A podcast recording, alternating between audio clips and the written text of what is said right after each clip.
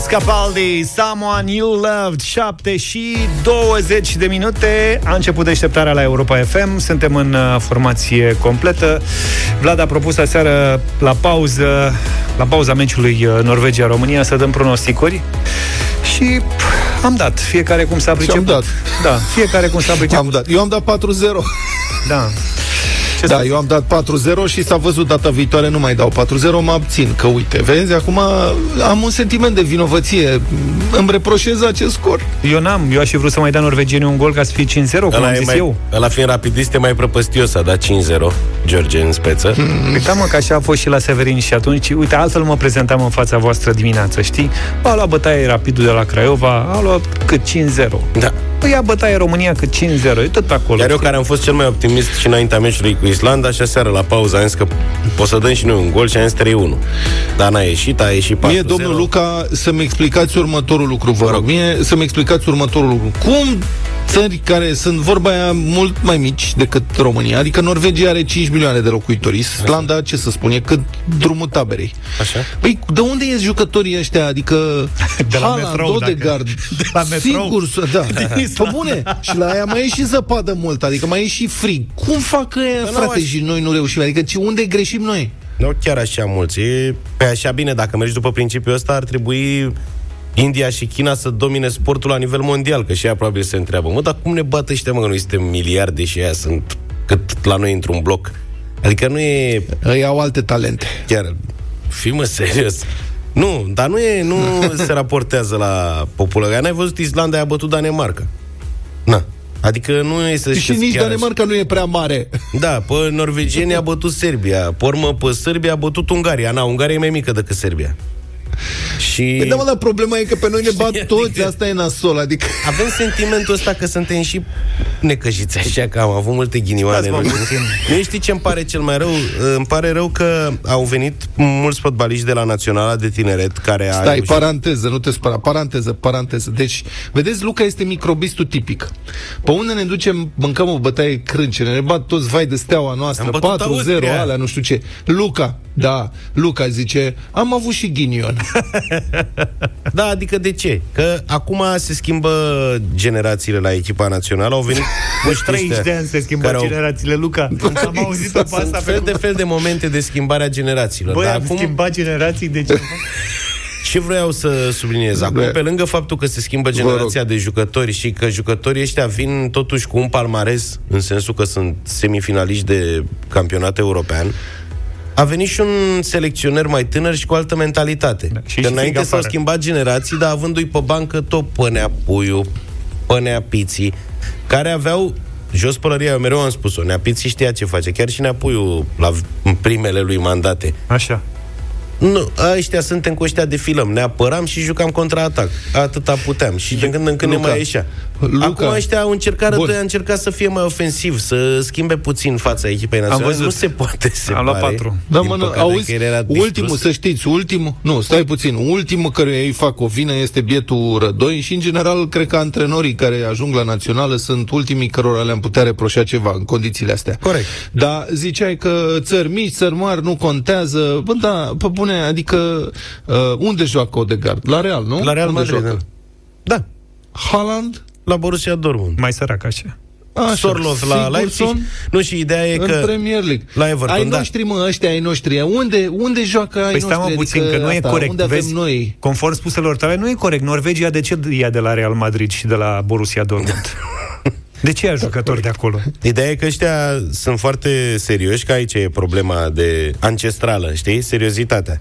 Sunt fotbaliști serioși și, de exemplu, dintre norvegieni, toți titularii de aseară sunt titulari și la echipele lor de club și la cluburi din campionate puternice, adică cei mai oropsiți joacă prin Turcia și prin Scoția. Restul sunt în Premier League, sunt, uite, la Real Madrid, la Borussia, la Leipzig și așa mai departe. Ei noștri nu prea prind echipa când ajung să facă pasul în Eu, mie străinătate. mi se pare că mi se pare că regulamentul ăsta e profund incorrect și trebuie făcute niște adaptări. Adică să fie ca la, n-a zice ca la golf, dar cum jucam noi fotbal cu prieteni în curtea școlii? Bă, să ne dea să ne dea în față câteva gole, adică să Unul în începem plus, de la 3-0 da. la pentru noi. Portarul n-are voie cu începem- mâna. știi? Așa, da, spune. Bine, mai am și eu o rugăminte dacă toți suntem la partea asta. Băi, să se continue schimbul ăsta de generații, că nici asta nu pare a fi ceva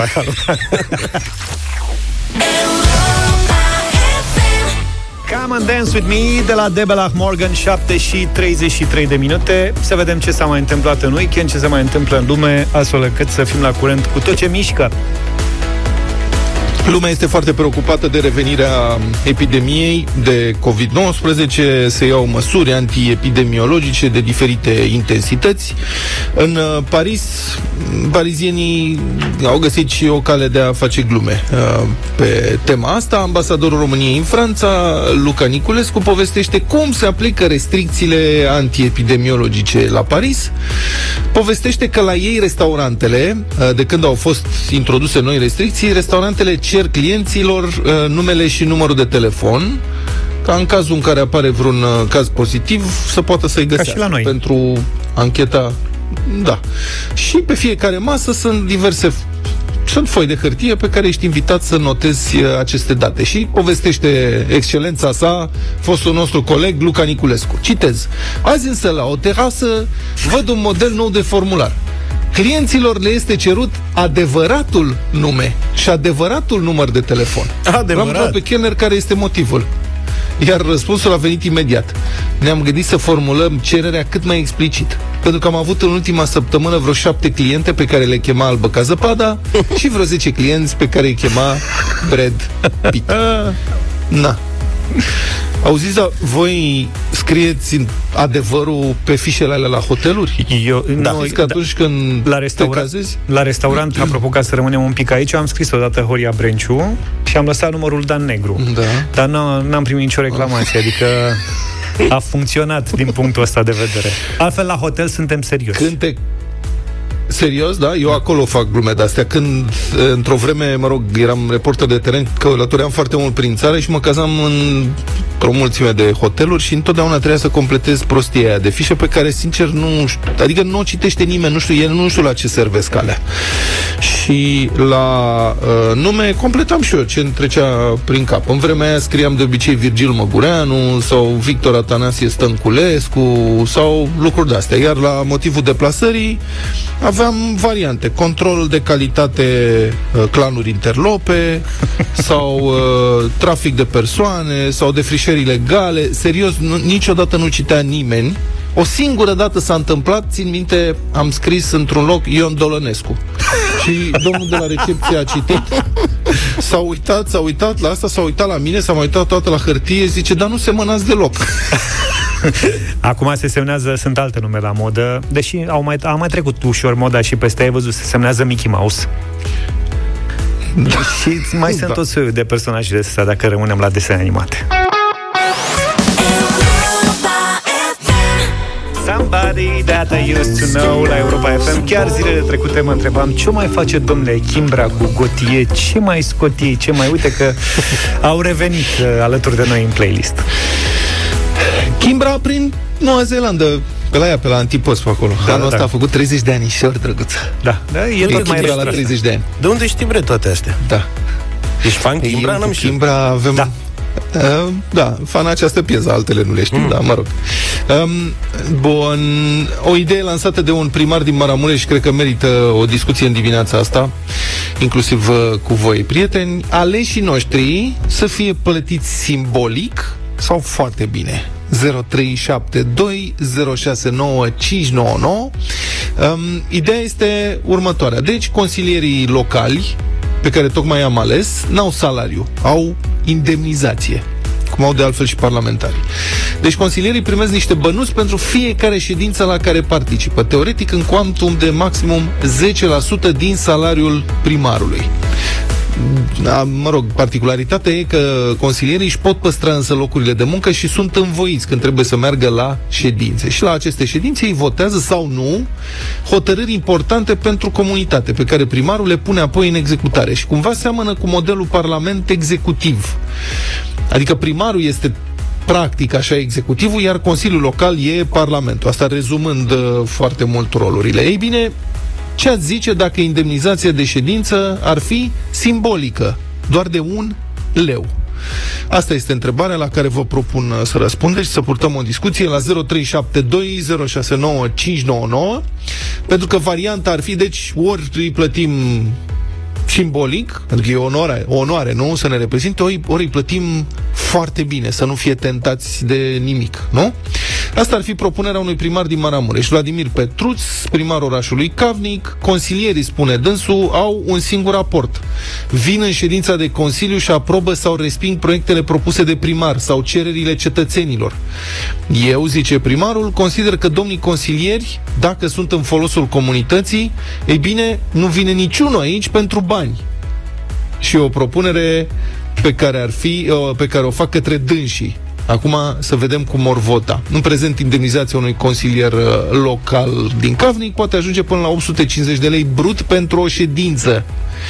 De cealaltă parte, spune edilul, indemnizația lui nu va fi modificată, pentru că, spre diferență de consilieri, primarul nu are voie să încaseze alte venituri, ceea ce mă duce la politicienii de vârf, la parlamentari. Păi, nici ei n-ar trebui să mai aibă și alte venituri, nu? În afară de indemnizație de ședință, dar nu știu cum mulți dintre ei se descurcă și intră săraci în politica mare și ies, dacă ies vreodată, super bogați dintr-o amărâtă de indemnizație. Ca atare, întrebare. Să fie plătit simbolic sau foarte bine. 0372 069 599. Intră săraci și ne lasă săraci. Cred că asta e cea mai bună... da. Despre asta e vorba. Auzi, consilierea ce votează acolo când votează? Ai spus că cererile cetățenilor, nu? Construcții Hot- de... Hotărâri de consiliu. Uite, de exemplu, în București este un oarecare scandal cu uh, faptul că au început deja să fie puse luminițe pe bulevardele centrale. Și am citit, Libertatea a făcut o mică anchetă, dar de ce faceți asta? E bine, e un contract pe trei ani Așa. lăsat moștenire de vechea administrație, deci mm, și ce, uh, contractul a fost aprobat de Consiliul Local. Și practic, acum înțeleg că tot Consiliul Local ar trebui să-l întrerupă. Deci cam astea fac. Iau hotărâri în interesul comunității, adică rolul lor nu este chiar așa vin și doar ridică mâna. Oamenii sunt, mai ales într-un oraș mare, cum e de exemplu Bucureștiul, care are un buget de miliarde de euro, um, rolul lor este hotărător și poate Uh, și ei pot influența contracte foarte bănoase. Hai să vedem ce spun uh, prietenii noștri ascultătorii. Marian, bună dimineața! Salut, Marian! Marian, ne auzi?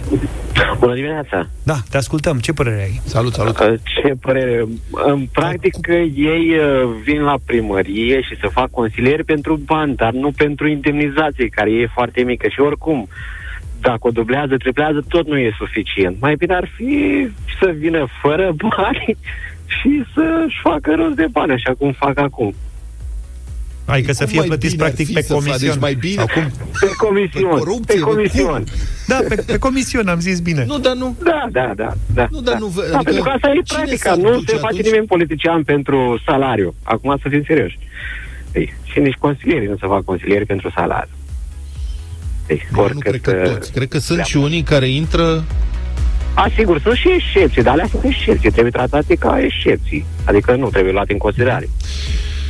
Majoritatea da. Ok, am înțeles ce spui. Mulțumim, Marian. Uh, Tudor e și el cu noi. Bună dimineața, Tudor. Salut. Bună dimineața. Salut. Cum crezi că e mai bine? Salut. Păi, dacă ar trebui să nu fie plătiți consilierii, atunci toată răspunderea ar trebui să fie a primarului. Pentru că atunci când, votezi un proiect, un, că atunci când votezi un proiect de hotărâre, îți asumi răs, răspunderea chiar mai mult decât, decât primarul uh, localității. Nu, dar ce legătură are cu ce legătură are cu veniturile? Adică ideea este să fie o indemnizație onorifică, adică să fie o, o chestie de onoare să reprezinți comunitatea, nu te duci acolo pentru bani. Asta spune primarul din Cavnic, asta propune dânsul. Cum să da. n-ai nicio răspundere pentru ce votezi? N-are legătură cu salariul. Atunci așa ar trebui ideea să este așa că dacă îl plătești... Atunci ar trebui... Da, ideea e că dacă îl plătești doar avem o întârziere, din păcate ne încurcăm unul pe celălalt. Ideea e că dacă îl plătești doar onorific, atunci nu te poți aștepta ca el să nu-și caute săracul niște surse de venit din altă parte. Adică chiar dacă este salariat. imaginează că se duce, ajunge consilier cineva cu un salariu foarte mic, salariu minim pe economie. Că asta a fost. Și el va trebui să rămână acolo să manevreze miliarde de euro în București, dar el să rămână cu salariul lui cel mic. E da, nerealist să te aștepți deci, că nu va încerca să fure ceva. Da. Nu le, nu le manevrează consilierii locali. De multe, de multe ori ei, vot, ei votează E o vorbă, cum semnează primarul, adică primarul propune proiectul de hotărâre și foarte mulți cu capul în jos și cu mâna sus aprobă tot. Vă spune unul care a fost consilier 24 de ani. Și de ce fac consilierii asta? Adică de ce nu au un punct de vedere? Păi, păi, de exemplu, în localitatea în care trăiesc eu la Filipe și de Târg, au aprobat să se asfalteze un trotuar uh, neintegral, adică din 3.000 de metri să se asfalteze doar 2.400 de metri pentru că depășea 119.000 de euro cu TVA cu tot și trebuia să facă licitație, să nu încredințeze lucrarea direct. Aha. Și deci vreți să-mi spuneți că de fapt toată lumea știa că acolo e o șmecherie, dar au mers înainte, au votat, nu? Asta îmi spuneți? Deci, deci uh, foarte mulți au mers înainte, nu și eu. Da. Altădată au vrut să împartă un trotuar de 4 km 200 în două părți, la fel ca să, să se încadreze cu cele două bucăți, fiecare sub 119.000 de euro fără TVA și am amenințat cu DNA-ul dacă vor face lucrul ăsta și atunci au aprobat să fie scoasă lucrarea la licitație. Și s-a făcut o economie de Dar care era interesul? Explicați-mi, explicați-mi un lucru. Care era interesul lor să dea lucrările astea, să voteze pentru atribuirea une, unor uh, lucrări fără licitație? Pentru că mai pe la toate primăriile există cel puțin o firmă de casă. Nu, dar care era interesul consilierilor, nu al... Că ne-am prins că era interesul unei firme de casă. Primarul putea să le retragă sprijinul politic, că erau din partea aceluiași partid și ei puteau să-și piardă locul în Consiliul Local. Și chiar ar, ar fi ok să fie, să fie o indemnizație onorifică, că foarte mult se gândeau la indemnizația aia de 600 de lei net. Pentru că ca și consilier local ți se, ți se opresc taxe ca și când ești angajat cu contract de muncă. Plătești sănătate, plătești la pensii. Mm-hmm. Da, și probabil că, Vlad, în mediul rural, banii ăștia totuși au altă greutate decât uh, în București sau în orașele mari. Eu am o propunere. Eu am o propunere, toți oamenii care ne reprezintă să fie plătiți bine spre foarte bine, dar în momentul în care sunt prinși cu ilegalitate cu bani publici, să-și piardă cumva toate avantajele pentru pensie, este un model care se aplică în uh, Germania, din câte știu, să piardă practic tot ce au contribuit până atunci din banii respectivi la stat. Acum nu știu cum ar putea să treacă asta de domnul Dorneanu, că dânsul este acolo la Curtea Constituțională într-o poziție de apărare a tuturor celor care încasează cumva bani din corupție.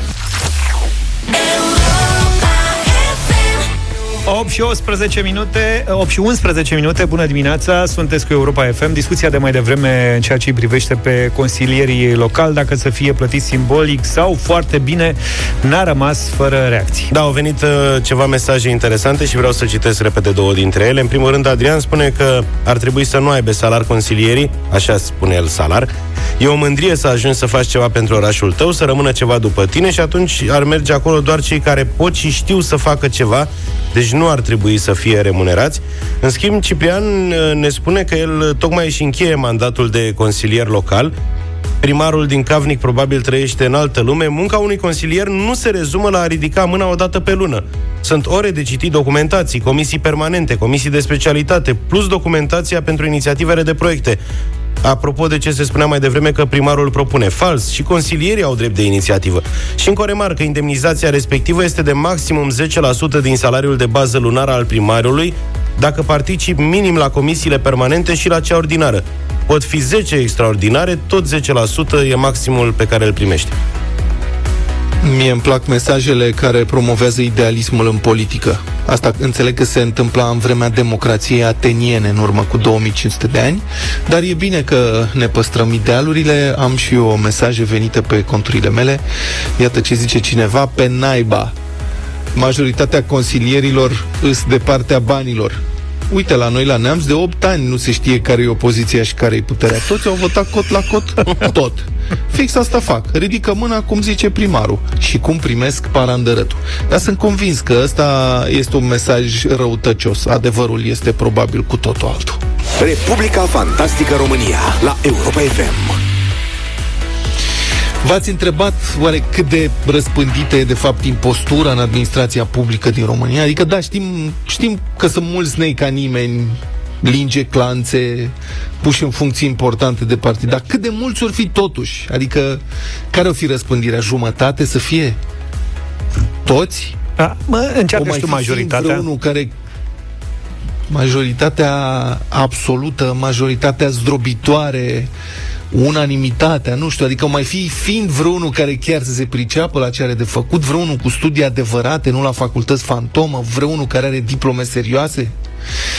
Știți, maica mea uh, cercetează o cercetează perioada anilor 50 um, legată de prima ediție a Festivalului Enescu. Mă rog, are o cercetare de genul ăsta și îmi povestea cum în perioada prolet cultistă, după ce comuniștii au preluat puterea, compozitorii, muzicienii, muzicologii vremurilor își ascundeau studiile serioase făcute în străinătate, la Paris, la Berlin, la Viena, ca să nu fie prigoniți de regim. Deci așa a început, oamenii ascunzându-și studiile serioase.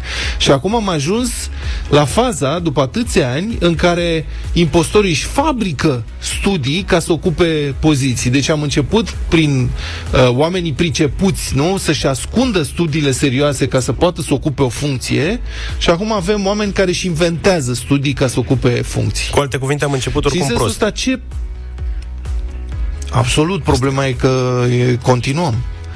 Și ce poate fi spus despre cazul totalmente incredibil al șefului de la Oficiu pentru combaterea spălării banilor, Laurențiu Baranga sau Barangă, acuzat acum că și-ar fi falsificat diploma de bacalaureat. Mă rog, a demonstrat instanța, omul chiar și-a falsificat diploma de bac. Deci, deși în 2016 Curtea de Apel București a desfințat definitiv diploma de BAC, diploma de licență, diploma de doctorat și alte diplome și certificate, 19 documente de studii. Bă, băieți, noi nu avem... No, bine, am fost și luaze. Dar nu avem împreună 19 documente de studii. Mă gândesc ăsta și le-a făcut, știi? Și a continuat să ocupe funcții în statul român ca și cum nimic nu s-ar fi întâmplat. În 2017, la un an după ce instanța îi desfințase toate diplomele, ministrul de atunci al educației, Liviu Pop, l-a numit conducător de doctorate. Iar luna trecută, Incredibil, premierul Ludovic Orban l-a numit președinte cu rang de secretar de stat, că asta e, rang de secretar de stat, aproape ministru al Oficiului pentru combaterea spălării banilor. Asta e o instituție teoretic de o importanță strategică indiscutabilă pentru țara noastră. Vai de țara noastră, sărăcuța. Mie știi ce mi se pare cel mai ceva... strigător la cer din toată mm. afacerea asta?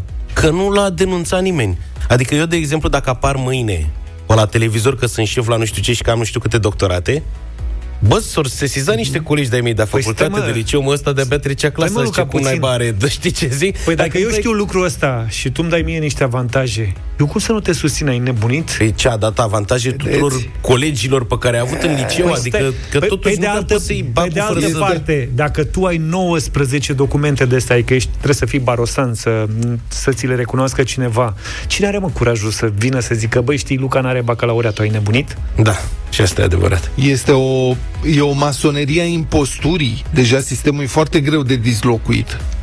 Și e ceva halucinant, adică acest caz e imposibil de cuprins cu mintea aproape. Și vedeți, am avut un caz anul trecut, ceva ce ni s-a părut atunci maxim, cu un impostor din ăsta de partid pus șef la Transelectrica. Și l-au și condamnat recent la 2 ani și 8 luni cu suspendare, domnul Marius Carașol, așa îl cheamă. Mai țineți minte, domnul Carașol Cum să nu? își falsificase diploma de studii superioare de la Politehnică, dar măcar avea bacalaureatul luat pe bune, nu? Al de barangă ăsta nici liceul nu și l-a terminat. Dar asta nu l-a împiedicat să penetreze și să se încastreze în sistem și să fie numit în funcții de răspundere plătite gras, folosind diploma asta de BAC falsificată. Baranga a făcut apoi rost de un purcoi de alte diplome la o grămadă de pseudo-universități. O universitate din Telorman, Universitate din Dâmbovița, dar și de la Academia de Poliție din București sau de la Colegiul Național de Apărare. Și pe undeva nici nu-i de mirare că un impostor a primit diplome de la Academia de Poliție, nu? 73% dintre tezele de doctorat de ei sunt plagiate, a demonstrat jurnalista Emilia Șercan. Deci rod al furtului și imposturii, ba chiar rectorul și prorectorul Academiei de Poliție au amenințat cu moartea jurnalista care a dezvăluit magnitudinea hoției din această instituție. Are cineva vreo explicație coerentă pentru faptul că acest cuib de impostori continuă să funcționeze, pentru faptul că nu a fost încă desfințată și reconstruită pe baze corecte? Revenind la barangă asta, ce poate descrie mai bine minciuna, falsul și hoția care au pus stăpânire pe țara noastră decât faptul că acest domn, cu o carieră solidă de falsuri în CV, a fost pus șef la Oficiul Național de Prevenire și Combaterea Spălării Banilor. Vă imaginați? E, e cam bancuri, e E lupul paznic la stână, e scrocul escrocilor pus în fruntea instituției care ar trebui să combate escrocheriile? Dar stați, mai avem. Domnul Barang a fost angajat an la rând la Ornis. Ornis este e un organism important, misterios, plin de aer, așa, care nu comunică practic niciodată public cu privire la ce face și ce nu face și care trebuie să dea certificate persoanelor îndreptățite să aibă acces la informații secrete în statul român. Deci Ornis verifică dacă cineva e de încredere și care, dacă are dreptul. Dar Ornis n-a fost în stare să-și verifice proprii angajați și acum rușinea continuă. Inițial a apărut informația că domnul Barangă, impostorul ăsta, a fost director adjunct la Ornis. Și după două zile, asta e a treia zi de când subiectul se tot rostogolește în media și scandalizează opinia publică, Ornis, domnule, a catadixit să dea în sfârșit un comunicat în care precizează că domnul Baranga n-a fost director adjunct. Dar nu spune ce a fost. Adică ce a fost domnilor de la Ornis? Ce era el la dumneavoastră în instituție? Ce funcție a avut dacă n-a fost adjunct? A fost șef de serviciu? La ce serviciu? În ce domeniu a luat decizii? În ce zonă și-a exercitat dânsul expertiza? Deci asta nu ni se spune. Deci bătaia de joc continuă. Impostorii se apără între ei, apropo de mirarea lui Luca. Impostorii se apără între ei. Normal. Că doar nu să se dea în fapt. Hai că l-au prins pe ăsta, asta e, mai sunt și pierderi pe drum tovarăși, dar mai multe nu zicem. Niciun deget nu mișcăm ca să permitem cumva sau să încurajăm sau să favorizăm excluderea din sistem a restului mincinoșilor și falsificatorilor. Păi ce am înnebunit? Păi doar nu o să ne dăm singuri în gât. Nu o să ne dăm singuri foc la valiză. Ce facem noi dacă nu mai putem să fim conectați la banul public? Că nu ne pricepem la nimic. Diplomele noastre sunt false, sunt inventate. Din ce să trăim noi dacă nu furăm? Și sincer, N-am o concluzie și n-am vreo soluție pentru această problemă, nu o să se rezolve decât dacă cumva o masă critică de oameni exasperați de toată această caracatiță se implică în politică și declanșează o revoluție a competenței și a priceperii. Și dacă noi, cetățenii acestei țări, nu mai votăm politicieni de proastă calitate, cu studii inventate și în mod evident escroci, că îți dai seama, adică îți dai seama după cum vorbesc, după cum se comportă, că nu pot să aibă 19 diplome de studii luate în 2 ani. E clar că sunt escroci. Și nu sunt atât de greu de identificat, trebuie doar să nu ne mai raportăm la politică și la politicieni tribalist. Sau ca la fotbal, adică dacă e din tribul meu, dacă e din echipa mea, iert orice. Pentru că politicienii nu sunt vedete sunt servitori. Ei sunt în slujba noastră, nu invers.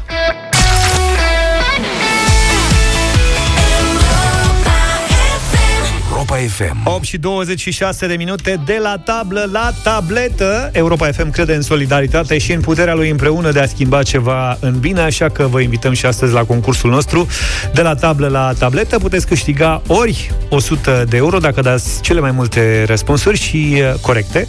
Și titlul de eroul dimineții în deșteptarea Ori un hanorac Europa FM branduit Europa FM Cert e că cel mai mult de câștigat din uh, tot jocul nostru din această dimineață O să aibă Diana pentru că vom dona în Europa FM va dona în numele câștigătorului o tabletă astfel încât Diana să treacă de la tablă la tabletă foarte ușor. Iată, hai să, o, să o cunoaștem pe Diana.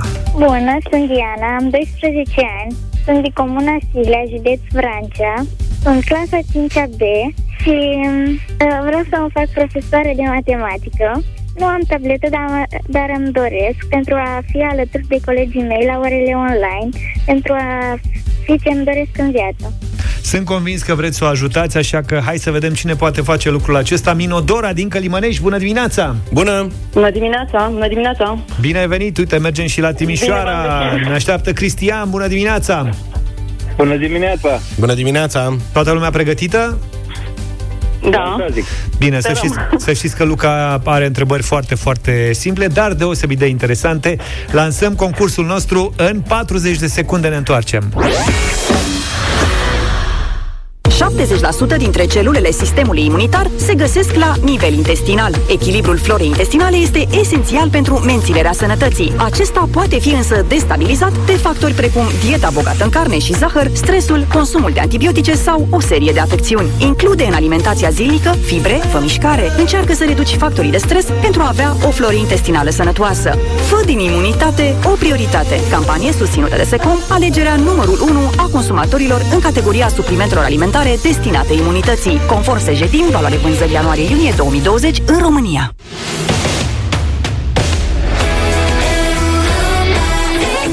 De la tablă la tabletă luptăm pentru Diana în această dimineață. Minodora și Cristian sunt cu noi. Minodora, tu ai intrat prima în direct, tu decizi, vrei să începi tu sau începe Cristian? Indiferent, pot să încep, nu contează. E important să ajutăm. Bine, Minodora, atunci începem cu tine. Spune, Minodora, cum se numește anul care are 366 de zile? Bisec. Bisec, răspuns corect. Cristian? Cristian? Ascult, ascult. Așa. Să-mi spui, da, te rog, ca să fiu sigur că ai auzit. În ce da, an da. Crăciunul și anul nou pică în același an? Uh, în orice an. În fiecare an, răspuns corect. Minodora, am încercat o capcană, dar da. nu ne-a ieșit. Minodora, da. în ce oraș se află Domul Invalizilor? Vreți să repetați? În, în ce oraș se află? se află Domul Invalizilor? Domul Invalizilor? Da. Hmm, nu știu. Cristian, știi tu? Uh, Veneția. Nu, domnul invalizilor este Paris, la Paris. Da. Bravo, Minodora, dar a venit târziu răspunsul tău. Cristian? Da, trebuia să mă gândesc francezesc. Cristian? Da, ascult. În ce oraș se află Fontana di Trevi? Fontana di Trevi, în Trevi. nu, Bun. Bună încercare. Da. da. Fontana di Trevi este o, o celebră fântână din Roma. Cea mai fântână celebră. E, da. Sunteți în continuare la egalitate. Minodora.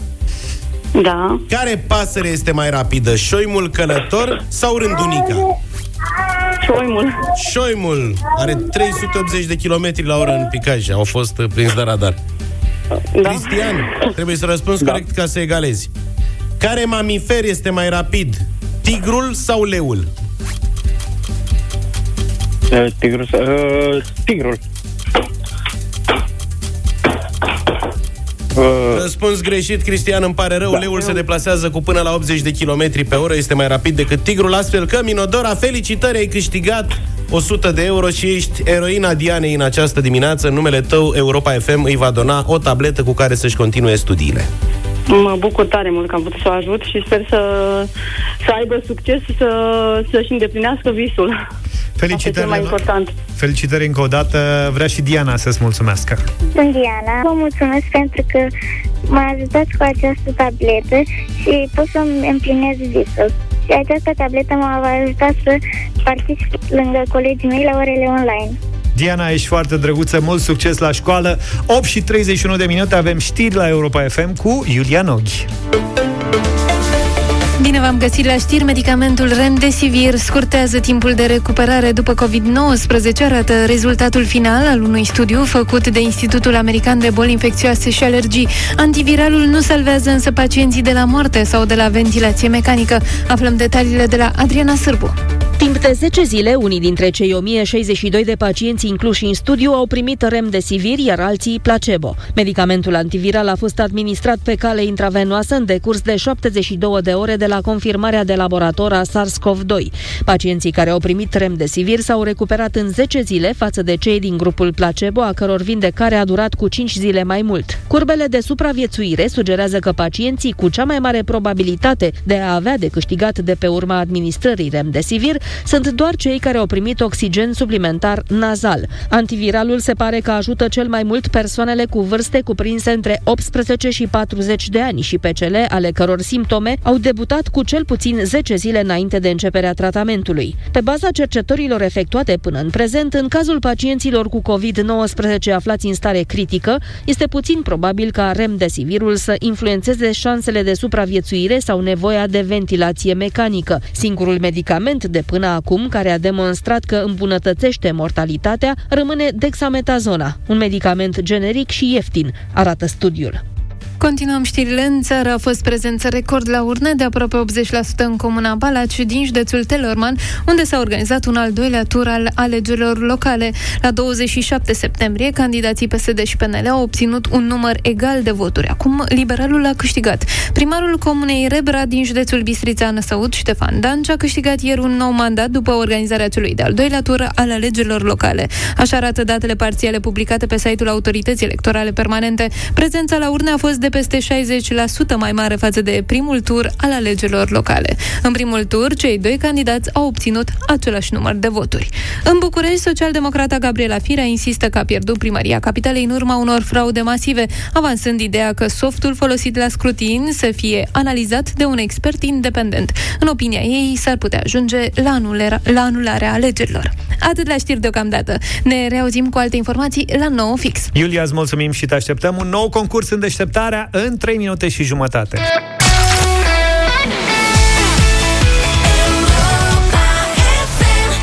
Cele mai noi game de vinuri Budureasca te așteaptă acum să le deguști, iar fiecare strop să-ți amintească de legendele contelui Dracula. E Halloween, e concurs de poveste la Europa FM. Budureasca și Europa FM te invită la un concurs. Anul acesta putem să sărbătorim de Halloween pentru o degustare inedită de vin. Este vorba despre două game noi de vinuri budureasca inspirate din universul legendar al contelui Dracula.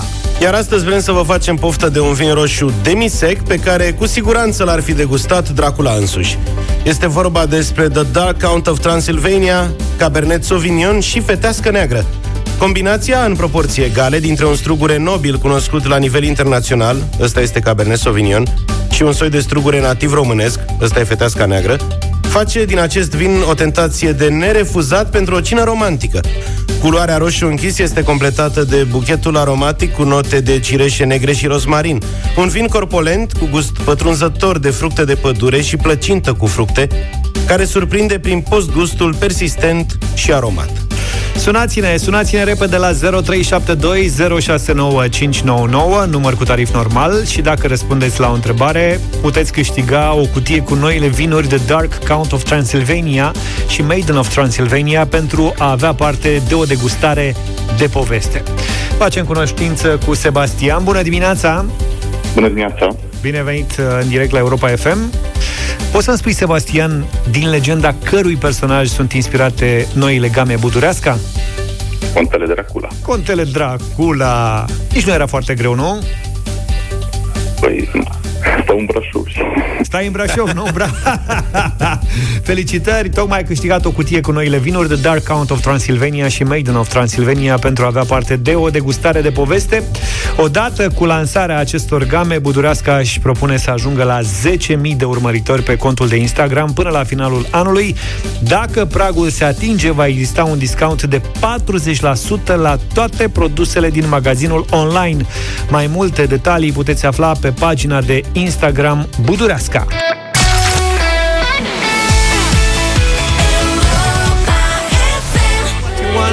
Texas am ascultat 8 și 48 de minute Hai să-l mai ascultăm puțin și pe, și pe Vlad Ce mai faci, Vlad? Binișoară, așteptam să-mi dați voie să vă spun că viitorul e aproape. Mă rog, cred. în fine, e, vine de sus, așa, din nord, că tot vorbim despre norvegieni în dimineața asta și despre cât de departe suntem de ei. Încă ceva, Norvegia ar putea interzice vânzarea autovehiculelor cu combustibili fosili în 2025 deci inclusiv GPL-ul, și nici nu pare atât de greu de imaginat, mașinile electrice sunt vândute în proporții masive și cumpărate în proporții masive de norvegieni, care beneficiază și de numeroase avantaje pentru astfel de achiziții, scutiri de taxe, viniete mai ieftine, multe locuri în care încărcarea este gratuită, parcări gratuite, mă rog, asta în România n-ar funcționa niciodată, că la noi parcările sunt gratuite peste tot pe trotoare. Luna trecută, de pildă, peste 60% dintre mașinile noi vândute în Norvegia au fost complet electrice. Un nivel record față de un procentaj de 42% în, pe ansamblu anului trecut și mașinile electrice dețin acum o cotă importantă de piață, așa că, Luca, să te pregătești să schimbi Toyotica cu un diesel norvegian, păi, dacă vrei. Na, Volkswagen. Hai. Alo, hmm? fiți amabil. În primul rând, o scurtă Alo. precizare. Să știți că în București, unde e între 5 și 10 lei ora de parcare în centru, mașinile electrice au parcare gratuită, deci și noi avem beneficii mm-hmm. importante pentru mașinile mm-hmm, electrice. Sigur. Și dacă îi țin pe ăștia de la guvernare balamalele să mai facă programul Rabla, la anul când o apărea uh-huh. Dacia Spring aia de se aude că dai o rablă și 5-6 mii pe ea, cred că o să devenim cel mai electric uh-huh. parc da. auto din Europa o să aici. ne da? zgudui, practic. Îți dai seama că toată lumea nu ține nici Logan cu banii ăștia, adică... Dar teoretic așa se aude. Dacia electrică, că... mă? Așa am înțeles că o să fie 16-17 mii prețul de vânzare, cu autonomie de vreo 200 de kilometri, adică nu te duci prea departe, dar îți faci treaba. Da, și o încarc cu, cu bateria rabla. de la da. telefon, dacă cu, e nevoie. Cu tichet rabla ar da. fi 6 7 Și practic baterii se găsesc, baterii se găsesc la orice magazin, intri, intri la raf niște baterii când vrei să mai mergi un pic și să-i dea și cheiță. Volkswagen a anunțat că mașinile electrice vor reprezenta probabil 90% din vânzările Volkswagen în Norvegia anul viitor și ar putea înlocui complet modelele cu motor pe benzină și diesel până în 2023. De altfel, mașinile electrice domină topul vânzărilor oricum. În Norvegia, în octombrie, au uh, scos uh, Volkswagen-ul ăla electric nou ID3, nu știu cum se pronunță, ID, ID n-ai să ID3, care s-a situat pe locul întâi în... Mă rog. Nu mai e 3. Da? Ok. E pe locul întâi la vânzări, se vinde mai bine decât uh, Tesla 3 și decât uh, Polestar, Ce care, mă rog, e o electrică chinezească. Nu cred. Astea sunt date oficiale de la Federația chinezești am avut eu? Deci norvegienii s-au băgat da. pe electrice chinezești și rușinos. Da. La câți bani au ții La mine n-a mers niciuna niciodată, dar mă rog. Păi, cred că se, le schimbăm le iau pentru unică folosință ceva și sigur, problema autorităților este acum cum să facă să țină pasul cu cererea în creștere rapidă în ceea ce privește infrastructura de încărcare. Că e mai complicat decât cu benzinările, îți trebuie și o anumită capacitate energetică, durează mai mult să alimentezi, deci îți trebuie mai multe stații și spre deosebire de benzinerie, aici trebuie să tragi trebuie să tragi sârmă, cabluri Le de putere mare până la stațiile respective. Da. Mă rog, la noi, noi mai avem un pic, dar asta e, adică ne uităm, norvegienii ne-au bătut la fotbal, ne bat la electrice, trebuie să ne gândim la ce să-i batem, cred că, nu știu. La mici. Găsim ceva la care suntem. A, asta mă gândeam, băi, exact asta voiam să spun serios. Băi, dacă mici. îi băgăm la obor, le dăm și noi 3-4. Clar.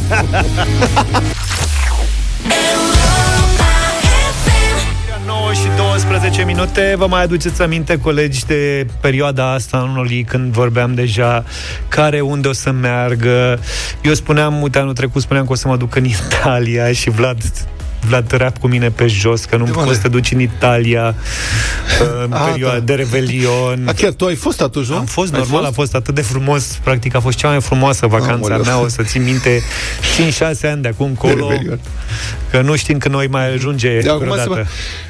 Corect. Acum, acum oare se mai gândește cineva la Revelion în perioada asta? Adică, serios, se mai organizează cineva pentru Revelion? Pentru Aseară m-a întrebat un prieten. Gândit, unde mergi de Revelion? Mă zic că ai nebunit, unde vrei să... Unde? În sufragerie. în dormitor. În dormitor. Totuși, sunt unii care se gândesc, hotelierii din Predeal sau din Poiana Brașov au început deja să comunice oferte. Au oferte. Și practic dacă vreți vacanțe exotice în România, e bine, e foarte simplu, la Predeal sau în Poiană găsiți uh, vacanțe exotice în sensul prețurilor, că sunt prețurile uh-huh. exotice, la asta mă refer.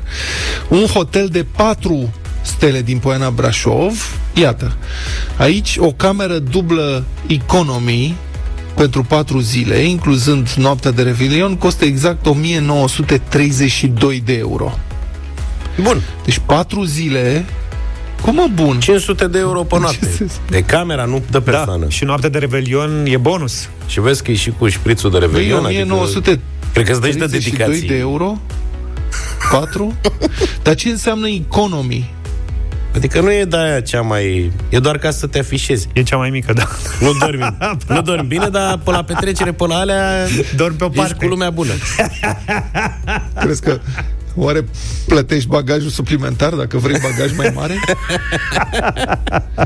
în schimb, un sejur de șapte zile în Bali, cu zbor inclus, din Cluj sau București, costă 1180 de euro la un hotel de 5 stele. Vezi, aici e greșeala. Adică, Au na, 5 stele. Nu e corect, nu e, nu e fair. Pentru că în Bali nu mai zboară nimeni, că ne e frică, da? Și de-aia sunt prețurile mai jos. Că m-am uitat și eu ce la Poiana Brașov exotice, o veselie. Ce? Și plus de asta La e Poiana Brașov zboară mulți? La Poiana Brașov se merge frumos în fiecare an și plus de asta oricum comparație e forțată și dacă n-ar fi fost pandemie. Că e ca și cum ai zice, dar de ce, domne, cu banii cu care ții o roabă de șampanie la club la noi, poți să-ți iei uh, două biblioteci de cărți? Știi? Sau, deci, Luca, astăzi... sau cu banii de o roabă de șampanie la noi, te duci în excursie o săptămână, vezi toată Franța. Nu e chiar așa. Luca astăzi este în modul apărare totală. Este da. Stalingrad, da. apărare tip Stalingrad, echipa națională și hotelierii din Poiana Brașov. E adevărat că la hotelul din Poiană, când ajungi, îți dă prosecco și tartine. E, Adică, știi, vin tartine de alea, probabil Mamă, mi un dor de tartinele alea mici cu pateu și castravecior murat, tăiat, Mamă. mărunt, așa pus pe deasupra. Sau o, o umplute cu bobă de piper e vorba deasupra. de, E vorba de anturaj. Altceva e la Poiană, adică e toată lumea Bali. cu Neagigi, cu Mai toți acolo. În Bali ești singur nici Pentru... mașină n-ai cu tine. Pe drumul spre poți... Poiană te mai așteaptă și ăștia pe marginea străzii, că oricum mergi încet spre deloc uh, pe Valea Prahovei, cu mure, da. cu tot felul de chestii, că da. sunt pe Naturale. la pe acolo. În Balia acolo cel mult îți afișezi un ghiul, hai să zic un lănțic, n-are restici nimeni. Și, adică... te, și te și bronzezi cu semn, da. dacă pui ghiulul ăla ca da. lumea. La Poiană unde stai bossul meu? Păi stau da. la 4 stele la săraci acolo, la 2000 de euro, am luat sejurul, dar l-am luat în timp. am luat bine, bine să tot. știți că durata drumului, cred că... Durata similară. drumului, cred că e aceeași. Da. Da. Bine, păi ce să zic, hai sărbători fericite atunci. Păi da, tot acasă stăm. Suntem în culori de toamnă în dimineața asta în bătălia hiturilor la Europa FM. Hai să vedem uh, ce alegeri uh, a făcut fiecare pentru această dimineață și vă așteptăm cu votul la 0372 069 599. Luca, eu am regăsit între piesele din această seară de la altceva una care mi-a plăcut foarte, foarte mult și pe care n-am mai auzit-o de mult timp. O piesă cu un sound absolut particular al trupei The Rolling Stones, She's a Rainbow. Have you seen her dressed in blue? See the sky in front of you And her face is like a sail Speck of white so fair and pale Have you seen a lady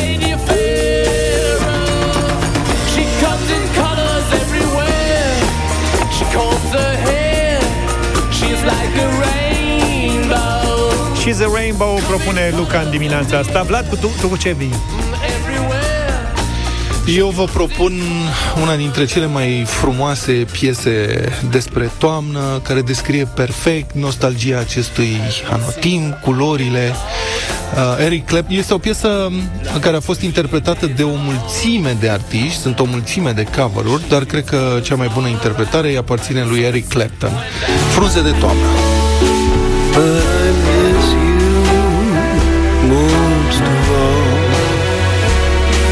darling.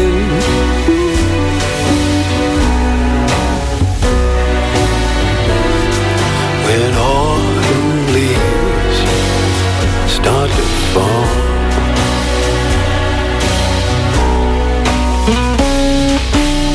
Iar eu m-am gândit și m-am gândit și m-am gândit. Trebuie să fii special ca să asculti Nick Cave și The Bad Seeds. Trebuie să recunoașteți lucrul ăsta Din playlistul din această seară. Am ales Red Right Hand. Întâmplarea face ca piesa să facă parte de pe coloana sonoră a filmului Peaky Blinders His shadow is cast wherever he stands Stacks of green paper in his red right hand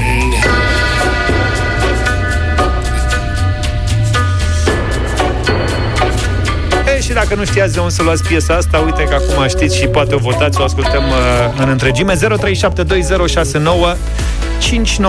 Ce ascultăm, domnule, în dimineața asta? Hai să vedem, să ne uităm un pic. Mergem la Mihaela. Bună dimineața! Bună! Bună dimineața! Bună dimineața! Eric Lepton, vă rog frumos, e foarte mișto. Mulțumesc foarte da, este foarte mișto piesă, este sensibilă și nostalgică și foarte frumoasă. Are un sound grozav. Lucian, bună dimineața! Bună Salut, Lucian! Băieți. Ia zină. Salut. Eric Clapton mergem astăzi. Eric Clapton. Cu Eric Clapton mergem în dimineața Mul- asta și Gabriela, bună dimineața! Mulțumesc. Bună, Gabriela! Bună dimineața, Gabriela, cu Vlad. Cu Vlad. Mulțumesc foarte frumos, foarte bună alegere, o să vă placă foarte mult uh, piesa asta. E cam lentă să o difuzăm uh, dimineața, așa că altfel aș vota să o băgăm în playlist. Try, try de la Pink, 9 și 38 de minute. Cine-i vinovat, domnule, pentru rezultatul de aseară din meciul Norvegia-România 4 la 0? Subiectul se dezbate pe pagina de Facebook Radio Europa FM. Acolo vă așteptăm și pe voi. Altfel, sunetele lui Petreanu. Altfel, sunetele lui Petreanu. Astăzi am, am o rocăriță. O rocăriță mai ascuns așa.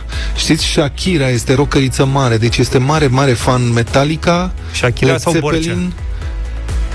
Nirvana Așa Și este, am găsit o interpretare excepțională a unui hit, unui mare, unui hit uriaș Metallica Nothing Else Matters dintr-un concert Shakira la Paris în urmă cu vreo 10 ani, cred și aș vrea să ascultăm un pic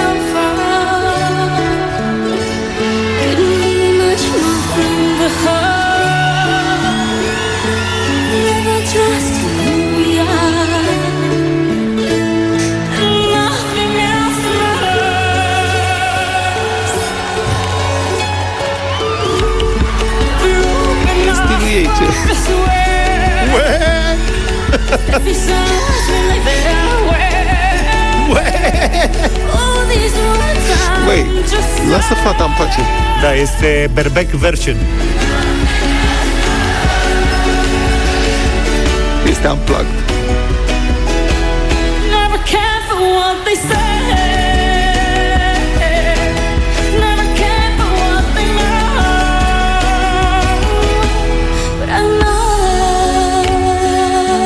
sensibilă, ce? Da, mă, glumim. ce rocăriță. A făcut-o mai sensibilă în decât... felul ei, da. Și nu face headbanging, face butt banging, presupun. Sau, mă rog, dă din șolduri. Ia ce frumos. Da, um, e o, mă rog, este mai lungă încă o dată, este în concert, publicul este entuziasmat, chiar dacă ușor uh, surprins. Acum aș vrea să-i văd și pe cei de la Metallica, uh, poate, nu știu, cântă în stilul lor Waka Waka. Waka Waka? Nu, no, ei cântă... Waka, waka. cântă, uite, eu prefer versiunea Știi că am găsit... Da, știi când am, că am găsit când... Aha.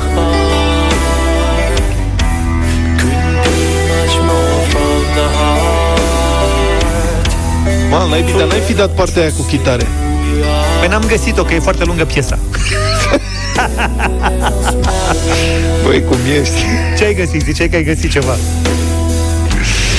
Um, Băieții de la Metallica fac la un dat în interviu într-o mașină și îi provoacă moderatorul, cum ar veni intervievatorul, să cânte uh, Rihanna.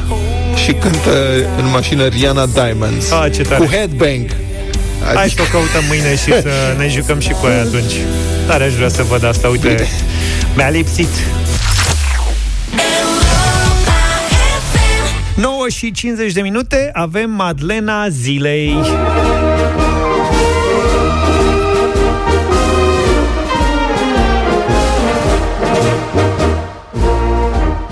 Se împlinesc astăzi 210 ani de la primul Oktoberfest. A avut loc la München și a fost de fapt o petrecere populară atunci pentru a sărbători nunta prințului Ludwig I al Bavariei cu prințesa Tereze.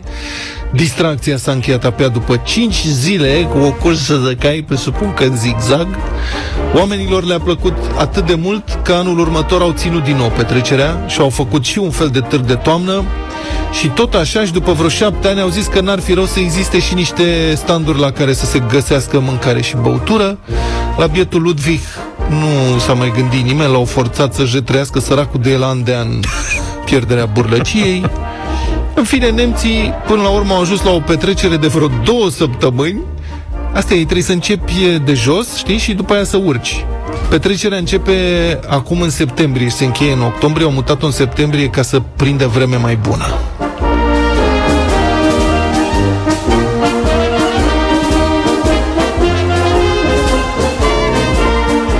La Oktoberfestul de la München vin de obicei vreo 6 milioane de turiști care beau aproape 8 milioane de litri de bere. Cele mai populare mâncăruri sunt cârnații și ciolanul de porc cu varză. Și anul acesta Oktoberfestul a fost uh, anulat din păcate din cauza pandemiei, înlocuit cu doar câteva petreceri ținute de berării locale. Nu e însă prima oară când acest festival al berii și al ciolanului și al cărnaților e anulat. S-a mai întâmplat de 25 de ori până acum, fie din cauza molimei, acum 200 de ani a fost de vină holera, din cauza războaielor, dar și din cauza hiperinflației care a lovit Germania după primul război mondial, cu o roabă de bani abia cumpărai atunci o pâine. După ce s-au mai potolit cu războaiele, au pus inflația sub control și nici pandemiile nu i-au mai amenințat. Nemții au ținut festivalul în fiecare an, fără întrerupere, din 1949 încoace.